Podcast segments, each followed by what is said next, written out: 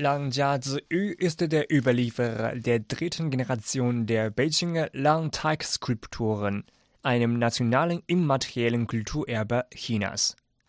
Der Kulturschatz wurde traditionellerweise mit einem Familiennamen benannt.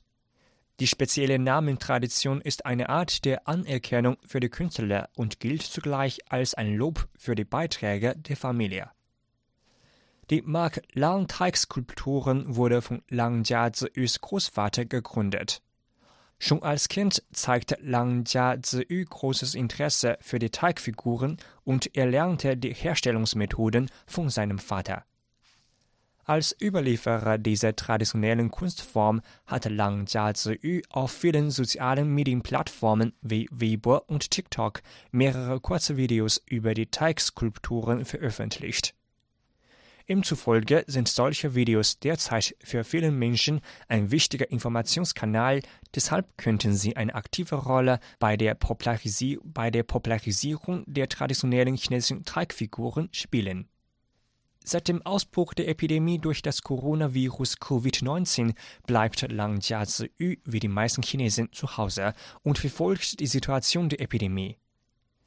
Er hat für den Kampf gegen Covid-19 gespendet und durch seine eigenen Social-Media-Konten Informationen rund um die Prävention und den Kampf gegen die Epidemie verbreitet.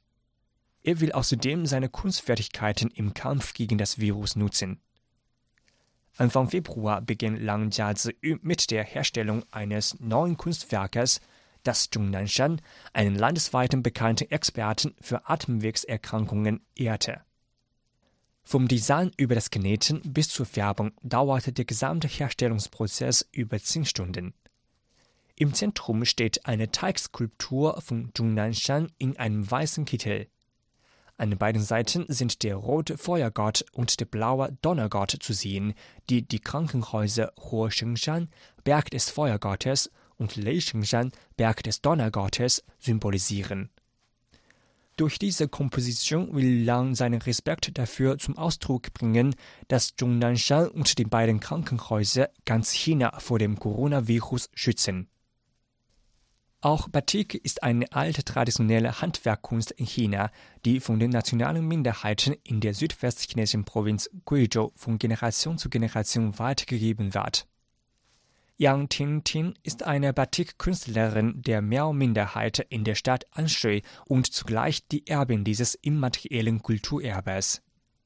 Mit ihrer einzigartigen Kunstfertigkeit will Yang auf künstlerische Weise den Kampf gegen Covid-19 unterstützen. Für ein Kunstwerk muss sie zuerst auf einem weißen Baumwollstoff einfach skizzierte Umrisse des Musters nachziehen. Dann trägt sie mit einem Bambustift sorgfältig eine Wachslösung auf das Muster auf. Nachdem das gewünschte Muster entstanden ist, wird der Stoff in eine Küpe angetaucht und dann an der Luft oxidiert. Diese beiden Schritte muss sie mehrfach wiederholen. Zum Schluss wäscht sie das Wachs mit siedendem Wasser ab, so dass das Muster auf dem Stoff deutlich hervortritt.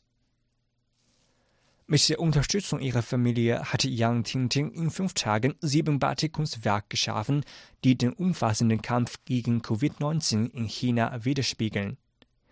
Sie zeigen das medizinische Personal, das an der Front gegen die Epidemie kämpft, sowie die nötigen Schutzmaßnahmen vor dem Coronavirus.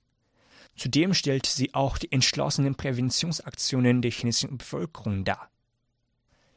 Yang Tingting will, Yang Tingting will in Zukunft noch mehr Batikkunstwerke herstellen und planten, sie zu verkaufen und den Erlös für den Kampf gegen das Coronavirus in Wuhan zu spenden. Nachdem die Epidemie endlich vorbei sei, wolle sie auf Basis ihrer Batikkunst noch mehr innovative Kulturprodukte entwerfen, um die heldenhaften Kämpfer der Epidemie zu ehren, so die Künstlerin.